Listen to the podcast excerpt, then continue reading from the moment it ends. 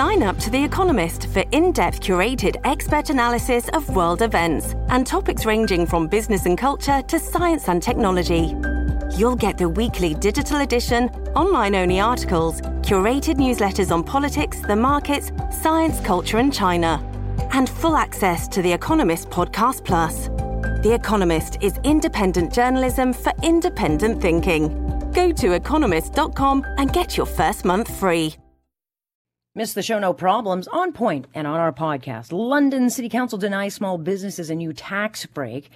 But the bigger picture here why aren't all small businesses in this country getting one since they were forced to close? It's not like they chose to, they had to.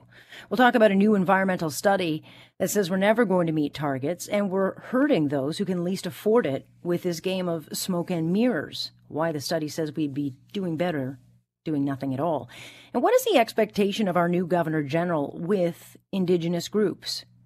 Her job is ceremonial, but will Mary Simon be more political than Governor Generals of the past? Let's get talking.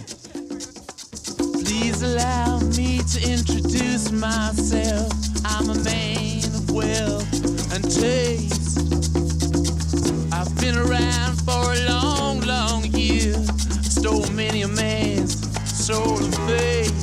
This is On Point with Alex Pearson on Global News Radio. With a 28 day interval needed between doses and 14 days to follow up uh, to build full immunity, today is the last day to get your COVID 19 shot in order to be fully immunized in time for a return to school on September 7th. It's 42 days away. There you go. A lot of parents are going to be in the dark about that little announcement because no one in charge is t- telling them. Alex Pearson with you on this dreary, soppy, soaky, kind of wet Tuesday, July 27th. Good to have you along for the ride. So here we are, 42 days as of today until the start of the school year, assuming it starts September 7th. And here we are with very little clarity on what the school year will look like. I mean, the premier says kids are going to be back in class even if it means driving the bus himself, which is cute, but not really helpful because what parents actually need right now is a vision, clarity, a plan, stability. We need to know will kids be back in class every day? Will there be a split in class and virtual learning? Will there be extracurricular activities? Will kids still be in cohorts? Will they have to mask? No clue. The only information we have is that there will be a different rule for vaccinated and non vaccinated kids. Yeah, that was the news today. And if you don't know it, well, today's your last day for kids 12 and over to get their first shot in time to be fully vaccinated for the school year. And I'm going to I'm going to go on a limb here and say I bet a majority of kids and parents out there have no clue about this deadline because it's barely been talked about. Barely been talked about. Where have the warnings been? Why has this not been talked about more? Where is the education minister with this message? Because it now looks like a lot of kids may miss out because, as we say in the news business, the lead got buried. But what's the plan? That's what we want to know. What's the plan if cases go up, as they are expected to do? Will, will we be shutting down schools again?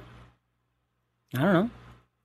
And what about the plan to getting kids caught up on more than a year and a half of lost education? Where's that conversation? Is the plan actually just to push kids through, be damned if they have a grasp on the curriculum or not? Because I can tell you they don't. And we should not be okay just pushing them through. So, is there any plan that this school year will be structured to catch these kids up properly? Who knows? Not parents, that's for sure. We're now 16 months into this thing, and it seems no one in charge is taking charge, which is a, a running theme of this pandemic. By now, there's no reason we shouldn't have a plan A, B, or a plan C of what kids and parents can expect moving forward. Because we know how this virus works. We also know it's not going away. So, as far as I'm concerned, there's no good excuse while we're still waiting to hear from those in charge what living with this virus looks like. And the premier's been asked a couple of times if future lockdowns are still part of the plan, and he gave an answer but it was not a clear no, which leaves these lockdowns a threat kind of hanging over our head. Meanwhile, what's the province's biggest school board focusing on right now? Renaming schools. Oh, yes. I got an email. It was directed to staff of the Toronto board, and it lays out in one tidy, neat little paragraph quote, a volunteer group will be engaging in establishing a framework to lead the renaming of TDSB locations and schools. This process is occurring at a time when there's a broader societal shift towards honoring the importance of naming spaces that represent Indigenous or Black leaders or other racialized leaders and its association to the land and Indigenous histories. So the Toronto District School Board's not really focusing on that plan to properly catch up kids on you know kids on the curriculum they missed. And we know that they haven't bothered to track which teachers have been fully vaccinated or not. But hey, at least we're not going to have names of schools that trigger students. I mean, those are the priorities. So if you're wondering, you know, why are we still dealing with so many unknowns It's because those in charge are too busy waiting to get caught off guard again, or they're waiting until the long weekend so they can dump out all this news and the details and let us sort out the mess. At this point, it's anyone's guess. But we were told we'd have a back to school plan by end of July, so that leaves Wednesday, Thursday, and Friday when no one's paying attention there you go. So we'll wait, I guess, to see what we uh, get. But uh, again, one, of the biggest failures, if, if there are now going to be two rules for vaccinated and non vaccinated kids, you might want to message that. Tell parents, hey, by July 27th, if you haven't gotten your first shot, you're not going to be able to get your second shot in time for school. That message has not been heard. I, I hadn't heard of it, and I work in the news. It's crazy educate people, put out information. If they choose not to do it, that's their fault. But an awful lot of people aren't going to know about that and will be caught off guard by that. London's city councils voted unanimously against giving small businesses a tax break because they see it as a tax shift rather than a break. And recently, the province gave municipalities the power to create a new small a business tax class, which would basically suf- uh, separate small business from being lumped in with industrial, commercial, residential, and agricultural classes.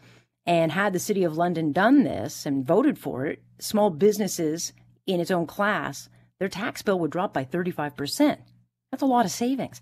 But the mayor felt it wasn't fair because it would shift the burden elsewhere instead of saying, oh, gee, maybe we can do that and find ways to reduce spending. Instead, no, they're not going to give them a break. But I've been long wondering since this pandemic started why all small businesses aren't getting a tax break in their municipalities. They've been hit worse than any sector during this shutdown of more than 16 months without any say.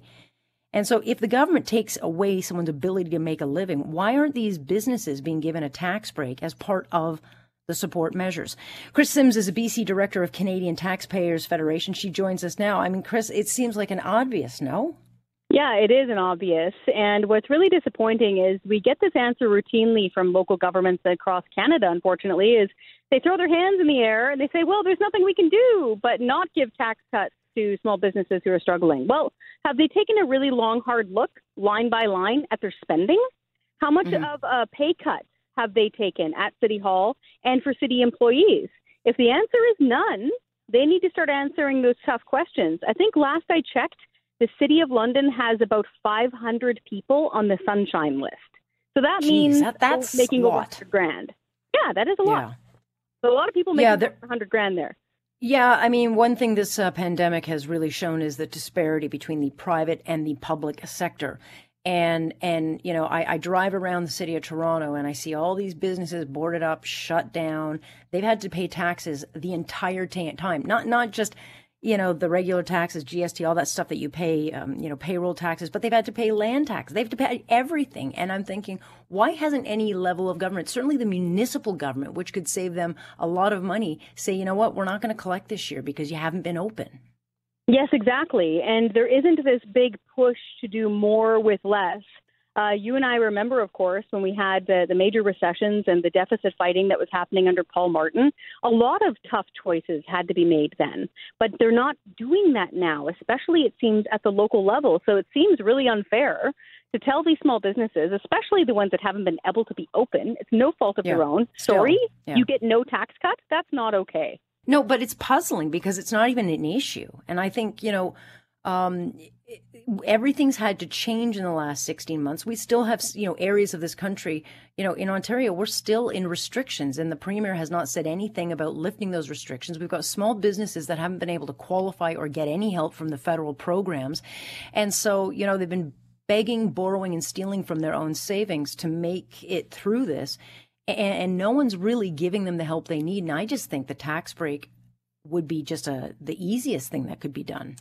Yeah, this should be a no brainer and it should be automatic. They should have immediately seen how low they could drop their small business tax rates and for how long.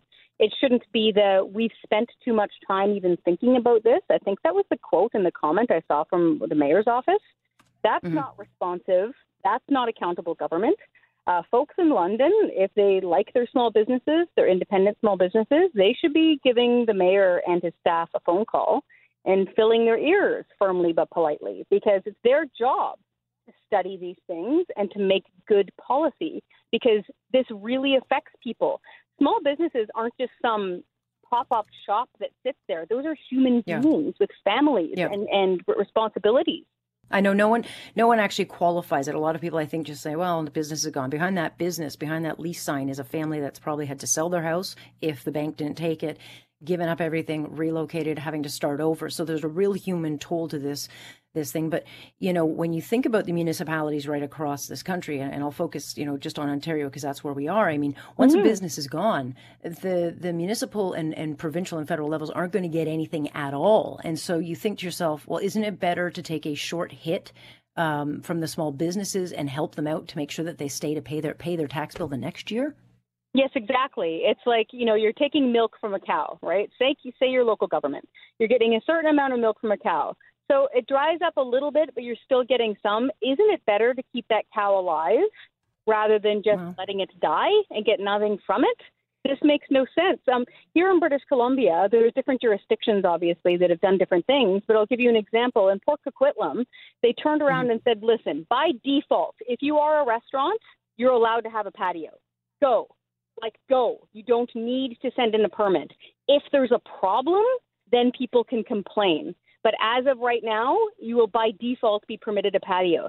That saves people weeks of waiting, tons of red tape. They didn't need to have fees paid. That's just common sense. Apparently, even some local employees who were already being paid, so it didn't cost them more, they're already getting salary, were even sent and deployed to help these businesses move these pylons around and put these planks hmm. down on the sidewalk. That's the kind of thinking and innovation that we need from local government along with tax relief. Yeah, I mean Toronto's done a pretty good job creating, you know, taking a lane away of traffic and giving it to the restaurants and the bars so that they can put some tables out and expand their their serving area. Uh, but the businesses still have to pay for, for that cost of setting that up. But again, at, at just the local basic level of saying on your land taxes this year, on your yearly land taxes, I, don't know how in good conscience they can take the money given it wasn't a choice for these guys and these these small business owners to shut down. They had no choice. Otherwise, they would have stayed open. Exactly. It's through no fault of their own that this hit them. And then the government managed, for good or ill, as best they could, depending on where you come down on that issue. This was not the business's fault. And so, yeah, at the bare minimum, they should be getting a big tax break. And the idea that that's what really struck me. The, the quote that was in the news about this, of them not even considering it, like rejecting it out of hand as if it were wa- a waste of their time to consider giving a 35% tax break to these small businesses. That's not acceptable. Uh, these folks are not kings and queens that get to rule with impunity. They are elected representatives, and their people who voted for them should be picking up the phone. But to your point, um, it doesn't seem to be a conversation because there's such a distortion between public and, and private sectors that I think that the, those working uh, in government jobs have had it so good they don't see the need for the conversation, and they make up a huge, huge part of the workforce. It is a big chunk of the workforce, and unfortunately, it's a constant disconnect. I was reading a study uh, by SecondStreet.org. It's a think tank here in Canada. And for in Alberta, for example, the last time that government employees had received any form of a real pay cut was back when Ralph Klein was in power. I think it was 1992 or 93. There are MLAs and MPs who are younger than that. They weren't alive the last time that they saw a significant portion of government get any form of a of a wage rollback. Most of us in the private sector got pay cuts and wage rollback, yeah. and they they suffered and they sacrificed. Most folks in government did not. So it's the least they can ask for is to, to get a tax cut in this case. And yet, um, surprisingly, most provincial premiers are conservatives, and you would think that they would have gone for that. But you always get the electoral process getting in the way of, well, can I get the vote in the next election? And so they didn't trim or cut anything in the public service, and I and and that was not even a conversation to be had. Yeah, well, they, they need, we need to have a bit of a culture change here, and we need to go back to that time when we were really big tax fighters in the early 90s, the same way that we were going after deficit spending. Now that we're hopefully hopefully, knockwood, mm. seeing the end of this COVID tunnel of hell. Citizens, average working people, need to bring this into themselves and make it part of their voting culture. When they see MPs or potential politicians on their doorsteps, it doesn't matter if it's local, provincial, or federal, they need to say, what are you going to do about the debt? Both city, because they're allowed to spend debt on the, on the uh, capital side. They're not allowed to run deficits technically on the operating budget, of course, but if you look at their capital spending, they are plummeting into debt. And they're growing yeah. and growing and growing when it comes to payrolls. Like I said, I think around 500 people or so are on the sunshine list just in the city of London itself, where they're denying yeah. these people this tax cut. Yeah, the sunshine list is the uh, is the one kind of sober reminder of of just the imbalance that has been created. And it's not like we, uh, it's not like, like saying fire people. No one wants to be fired, but no. everyone should. If no. we're all in this together, Chris, everyone should feel their pain. The private sector has so like take a ten percent hit to your or five percent hit hit to your check, do your part, or give tax breaks to small businesses in their own category for for not a not ever, just a year, two years. Let them get back on their feet. Exactly, because then you'll have a healthy and robust commercial sector and a very appreciative tax base. It works both yeah. ways. It should. It's not right now, though. Nonetheless, appreciate the conversation. Thanks, Chris. Thank you. Chris Sims is with the BC Director, where she's the director of the Canadian Taxpayers Federation. So, no is the answer on that vote. Remember that next time you go to the voting. Families have a lot going on. Let OLLY help manage the mental load with new cognitive help supplements for everyone four and up, like delicious Lolly Focus Pops or Lolly Mellow Pops for kids. And for parents, try three new Brainy Chews to help you focus, chill out, or get energized. Find these cognitive health buddies for the whole fam at olly.com. That's O L L Y.com. These statements have not been evaluated by the Food and Drug Administration. This product is not intended to diagnose, treat, cure, or prevent any disease. This episode is brought to you by Shopify. Whether you're selling a little or a lot, Shopify helps you do your thing, however you cha-ching. From the launch your online shop stage, all the way to the we just hit a million orders stage. No matter what stage you're in, Shopify's there to help you grow. Sign up for a $1 per month trial period at shopify.com slash special offer, all lowercase. That's shopify.com slash special offer. Pause. Welcome back to the show. So, in November, the United Nations will hold yet another climate summit, this time in Scotland, which means, of course, thousands of, uh, thousands of experts and world leaders will all hop on their very fuel laden planes and go to something that could just as easily be held online like it was last year.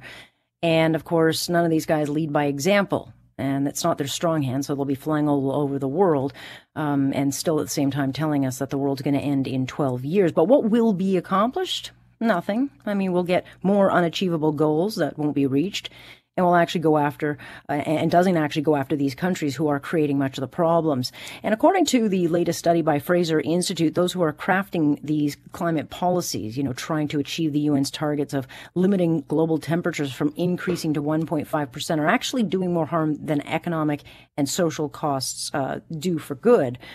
So they suggest that we're better off doing nothing at all. Ross McKitrick is a Canadian economist specializing in environmental economics and policy analysis at the University of Guelph, but he also co authored this report for the Fraser Institute. He joins us now. Good to have you. Hi, Alex. Thanks for calling. Right now, we are so far behind, you know, the fantastical goals of the UN of reducing emissions by 45% below 2010 targets. Now we're expected to do this within nine years. I mean, people got a taste of what life would be like in the pandemic. And to achieve this, we would have to do something far, far, far more draconian. Yeah. Um, and I think that's important for people to realize when uh, numbers get tossed around like net zero and um, even meeting the Paris targets. Um, they're all being pushed under this umbrella of all these countries have embraced a target of limiting warming to one and a half degrees above pre industrial levels, which pretty much means, um, according to the models that you're using, you have to get global emissions down basically to net zero within the next couple of decades. And um, the report that they all cite, there's a, report from the IPCC, the UN Intergovernmental Panel on Climate Change, um, which was a report about what would happen with one and a half degrees warming. It said right at the beginning they're not doing a cost benefit analysis. Yeah. All they were doing yeah, how does that work? was, yeah, they were just talking about, well, what would be the difference between two degrees warming and one and a half degrees warming? And most of the report just says, not surprisingly, two is larger than 1.5. And you'd have more effects with 2 degrees versus 1.5 degrees. But they didn't do the cost benefit analysis. So other people have done it. And there's a large economics literature that's looked at optimal policy responses to the climate issue. And one of the best known names in that is William Nordhaus. He won a Nobel Prize the same weekend that the IPCC report came out. Uh, William Nordhaus was given the Nobel Prize for his work on climate economics. But a lot of the media coverage mentioned that and then they stopped. What they didn't look at was his own work said um, the optimal amount of warming, if the models are correct, would actually be a lot more than 1.5. In other words, it would cost way too much to get down to one and a half degree uh, target. It would cost so much we'd be better off to do nothing at all than to try to hit a target like that. Now, his optimal policy was to do something, just do the least cost policies and don't try to stop the developing countries from growing and, and don't try to stop our own economies from growing, but just do the least cost emission reductions. Otherwise, they'll adapt to the warming. So our report really goes into this and explains that you know the economics literature does not support this one and a half degree target. It does not support the net zero target. That's that is not mainstream thinking, and yet all the extremists out there keep talking as if science and academia is on their side when that's not the case at all. Yeah, I mean, right now Canada is at forty dollars a ton, um, and and and people are already complaining about expensive gas and heating costs. By 2030, yeah. we're expected to pay one hundred and seventy dollars a ton. But when you actually look at the numbers thrown around by the United Nations to achieve these goals, we would literally by 2100 which i will thankfully be long gone you'd have to pay tens of thousands of dollars per ton i mean it's just not achievable for anybody yeah it's just bizarre that they talk in those terms uh, to take our economy uh, to get to net zero essentially means deindustrialize. It means taking our economy back to the early 1800s as far as the standard of living. And um, the the environmental benefits of doing that would be minuscule compared to the costs. And um, again, when we look at where does this reasoning come from, people, one way or the other, they always point back to that IPCC special report on one and a half degrees. And it says right at the beginning, they're not in a position to recommend uh, this target. They're just talking about what uh, what some of their modeling work said that target would look like. And um, so you, you've mentioned that we're not on track to achieve our Paris targets, and it's like the Kyoto story when 20 years ago we signed the Kyoto Protocol with no plan to achieve those targets, and then that turned out not to work and we couldn't do it. We're going to find the same thing here. Um, I worry this time, though, that the government is really going to inflict a lot more costs on the economy until we learn the hard way that these policies are not well thought out and don't make sense from an economic point of view. Yes, but they play well in the election. And so you get a bunch of politicians spewing out a bunch of gobbledygook that doesn't add up, but no one seems to care. It's the crisis, it's what they want to talk about, and, and therefore, you know, it's what we will end up spending 90% of our time come this election talking about, you know, policies that don't actually make a difference, but do hurt everyday people. And, you know, the science is not settled when, when, when you actually talk about this because we don't have a clue what the global temperature will be in 2100. Um, and the other conversation that no one has, Ross, is that China is responsible for more green gases than anybody else in the world every single year, and it's never confronted or told change your habits. And so, unless they do, why should the rest of us?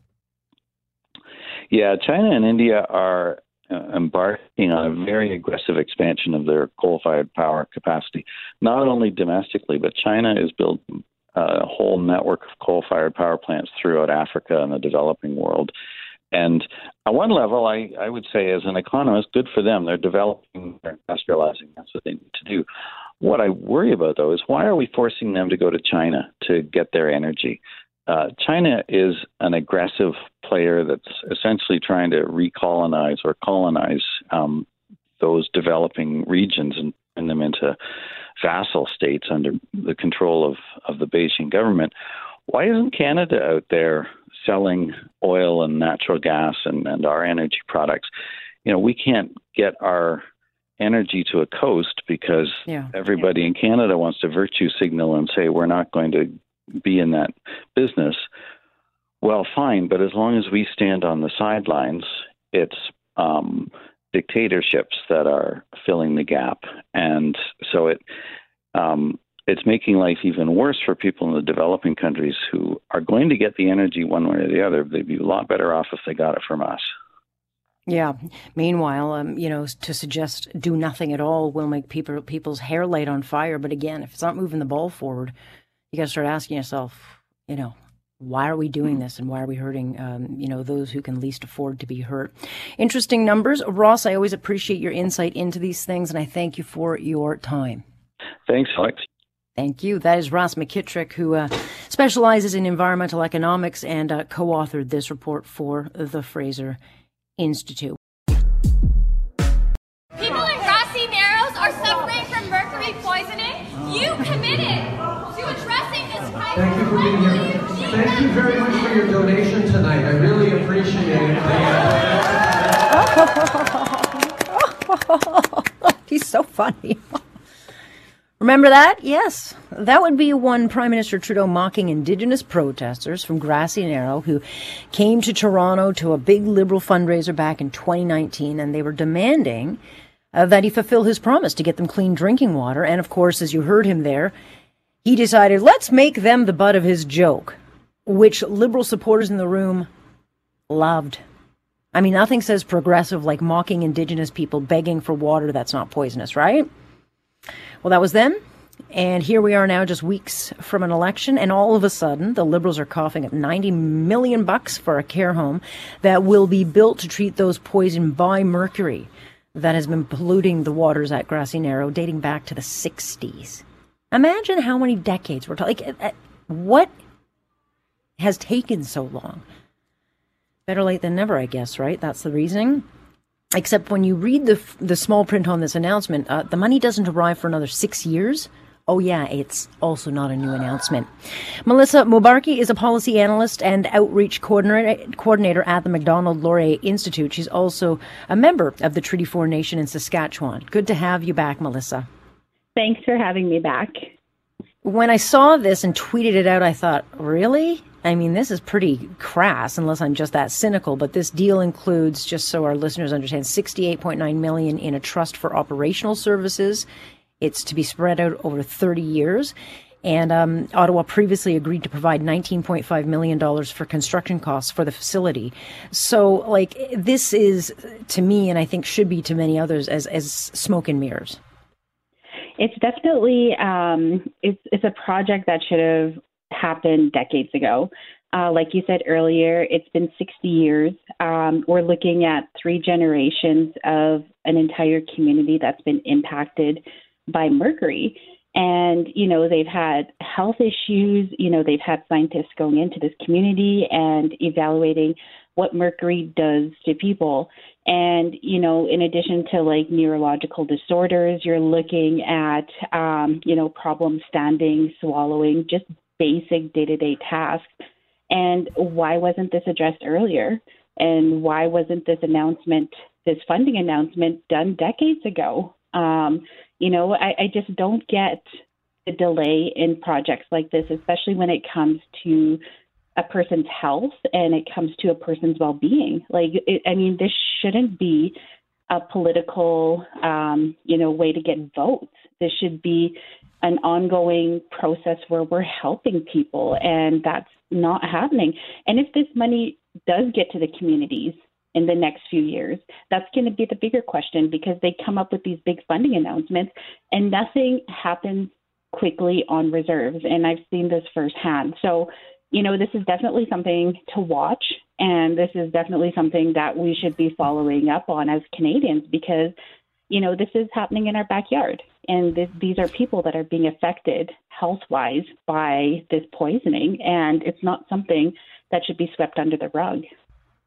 Well, it's not, and it's also not something that should have been joked about. And yet, uh, I was surprised that Justin Trudeau didn't take more heat for kind of laughing it off, you know, with those protesters, because clean drinking water on reserves across this country was one of his biggest policy promises to reconciliation with the indigenous people of this country, and and they have barely scratched the surface of having that, um, you know, process be met. Uh, so there's a failure here for them to deliver on um, much of those promises, including the 94 recommendations that he swore that he would uh, implement uh, that were handed out by the United Nations, and only eight of them have been implemented. And so when you see this kind of funding announcement that really is about campaigning on the backs of Indigenous groups at a time as you well know, Melissa, where there is a lot of healing to be done. There's a lot of anger and there's a lot of calls for justice. Uh, it, it is crass. Eh, but again, I think people in this country, no matter what your background is, they want the government to fix these things. They don't want them to campaign, they want them fixed. That's true. And I have many friends that are, um, you know, they're going to their MPs and they're requesting follow ups on, you know, the grass, not only the grassy narrows, um, you know, mercury poisoning, but there's also First Nations communities in their areas where when they went on to the boil water advisories, seeing that they were on there. So they're asking their MPs, you know, what's happening with this community? And can you give us an update on when this will be fixed? And a lot of these communities, I, I mean, they were on the verge, like their water issue was on the verge of being fixed. And then all of a sudden the funding stopped and it was due to the pandemic. That's not an excuse.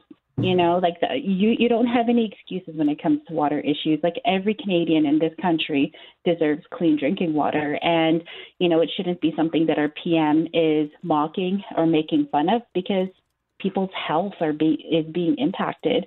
And I think the more we get this out there and the more messaging that, you know, we're relaying on to the non Indigenous communities about these issues, I think the more progress we'll make going forward. And this will no longer be a campaign, you know, for political parties. It will be something that they have to do.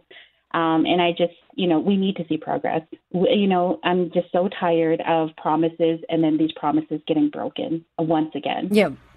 And, and, to your point on why the funding stopped, I mean, look, this is a federal promise, federal issue, and, the federal government was not nearly as busy as the provinces in this pandemic, so they, there was no real excuse for them to stop the funding or this work, especially knowing that they were already behind in their policy promises. But you also point out that, you know, remediation for those poisoned by this water hasn't even gotten underway. So here you've got a government working to take reconciliation survivors, you know, residential school survivors to court. Um, they're trying to get reconciliation.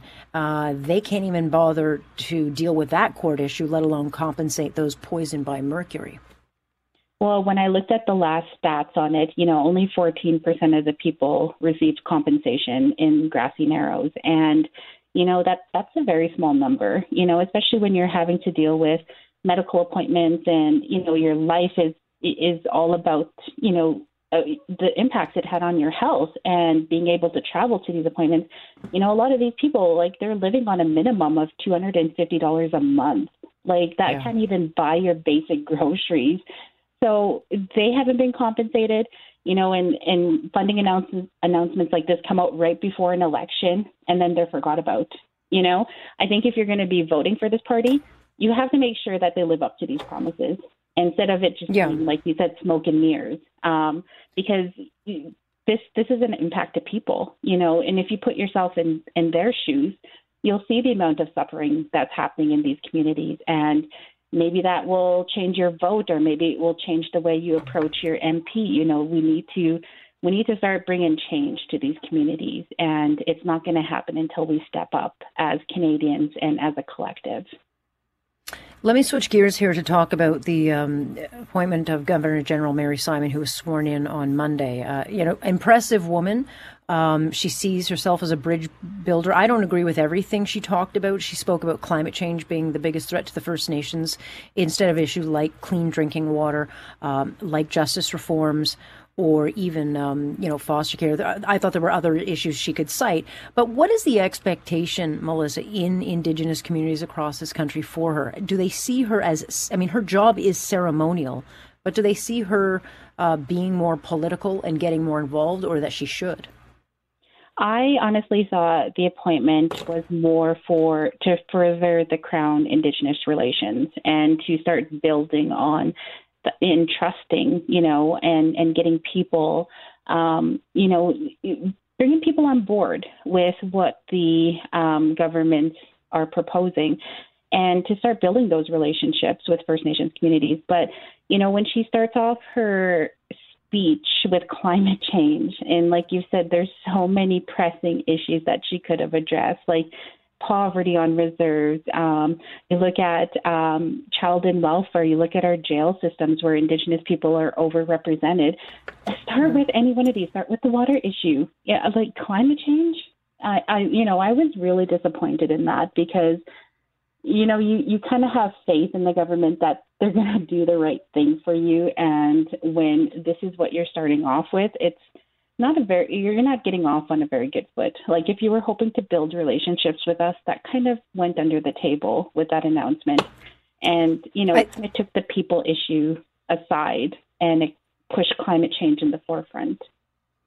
And, and I think a lot of people assume that um, you know the indigenous community in this country are a monolith voice, and they are not. And so, is her appointment um, well received by and large, or are, are, is there a division um, of, of, what people see uh, that she can deliver? I think you know when she when it was first announced, you know, like we all have that hope, and so regardless yeah. if we're from you know Inuit or we're Inuit or Métis or First Nations, like regardless of our background, you know, we had that hope that you know relationships are going to start going in the right direction and the government is going to start listening to us. Um, but you know, from the first day, it doesn't look like it's going that way. You know, so that this is where we're going to start seeing um, the pushback and saying, okay, well, what exactly is your role? Is it a political role or is it more of a role between Canada and the Queen?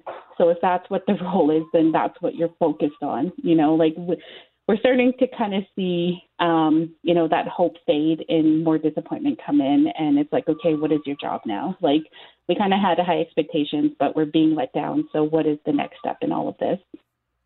Well, she says her name translates to bossy little old lady or bossy little lady. So we'll uh, we'll see if that was a hidden message to those in charge as to what she sees um, and what she will uh, you know do uh, with her appointment. Melissa, always a pleasure to speak with you. We'll have you on again. I appreciate the conversation. Yeah, thanks for having me back. Thank you. That is Melissa Mbarki, who is uh, with the Macdonald Laurier Institute, also a member of the Treaty 4 Nation in Saskatchewan. So there is a different perspective on these issues. Thanks for listening. You can join us, of course, live Monday through Friday, starting 6.30 sharp here. I'm Alex Pierson on point. This is Global News Radio.